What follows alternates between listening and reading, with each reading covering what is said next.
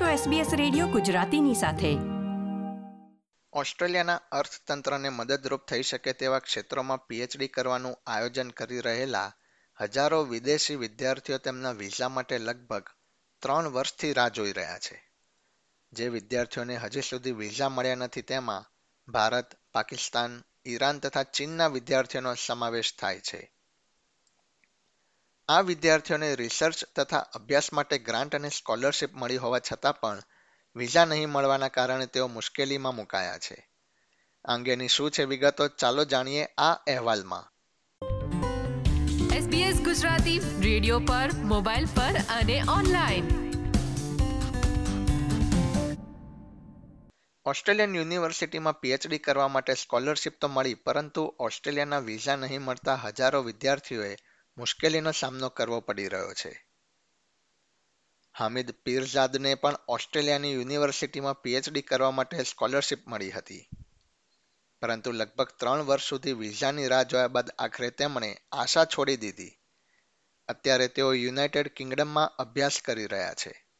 તેઓ જણાવે છે કે તેમના વિઝાની સ્થિતિ અંગે તેઓ દરરોજ ઈમેલ ચેક કરતા હતા, પરંતુ ઘણો સમય રાહ જોયા બાદ તેમને માનસિક રીતે અસર થવા લાગી હતી.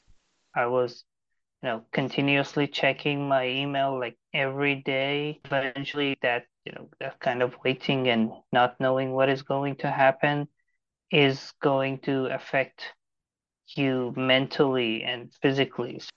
હામિદ જેવી જ અન્ય વિદ્યાર્થીઓની પણ પરિસ્થિતિ છે ઈરાનના લગભગ પચાસ જેટલા વિદ્યાર્થીઓ તેમના વિઝા માટે એક વર્ષ કરતાં વધુ સમયથી રાહ જોઈ રહ્યા છે એસબીએસે આ પરિસ્થિતિનો સામનો કરી રહેલા ચીનના વિદ્યાર્થીઓ સાથે વાત કરી હતી જોકે તેમણે નામ જાહેર નહીં કરવાની વિનંતી સાથે જણાવ્યું હતું કે તે છેલ્લા બે વર્ષથી વિઝા માટે રાહ જોઈ રહ્યા છે I have a lot of pressure. I have waited two years and still haven't heard anything. I've asked many times, but they've just left me waiting. જે વિદ્યાર્થીઓને પીએચડી કરવા માટે પસંદ કરવામાં આવ્યા છે તેમને વિઝા નહીં મળવાના કારણે યુનિવર્સિટી પણ મુશ્કેલીમાં મુકાઈ છે યુનિવર્સિટી ઓફ સિડની ખાતે કમ્પ્યુટર સાયન્સના લેક્ચરર ક્લેમેન્ટ કેનોઈએ જણાવ્યું હતું કે ઓસ્ટ્રેલિયા મહત્વપૂર્ણ રિસર્ચ અને એક ઉમદા પ્રતિભાને ગુમાવી રહ્યું છે To put it bluntly, I think we're shooting ourselves in the foot. Uh, these are very qualified people that can and would want to uh, contribute to Australia, and we need them.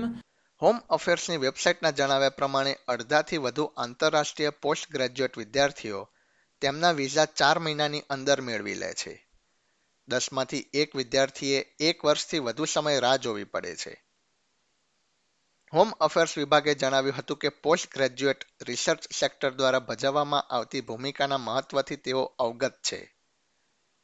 ચીનના વિદ્યાર્થીઓને સૌથી વધુ visa આપવામાં આવ્યા છે જ્યારે આ યાદીમાં ભારત ત્રીજા પાકિસ્તાન આઠમા તથા ઈરાન નવમા ક્રમે છે. સિક્યુરિટી ચેકના કારણે વિઝાની પ્રક્રિયામાં વિલંબ થઈ શકે છે. આ અંગે ઓસ્ટ્રેલિયન સ્ટ્રેટેજિક પોલિસી ઇન્સ્ટિટ્યૂટના એનાલિસ્ટ જોન કોએન જણાવે છે કે Those uh, applications will be examined on a risk basis.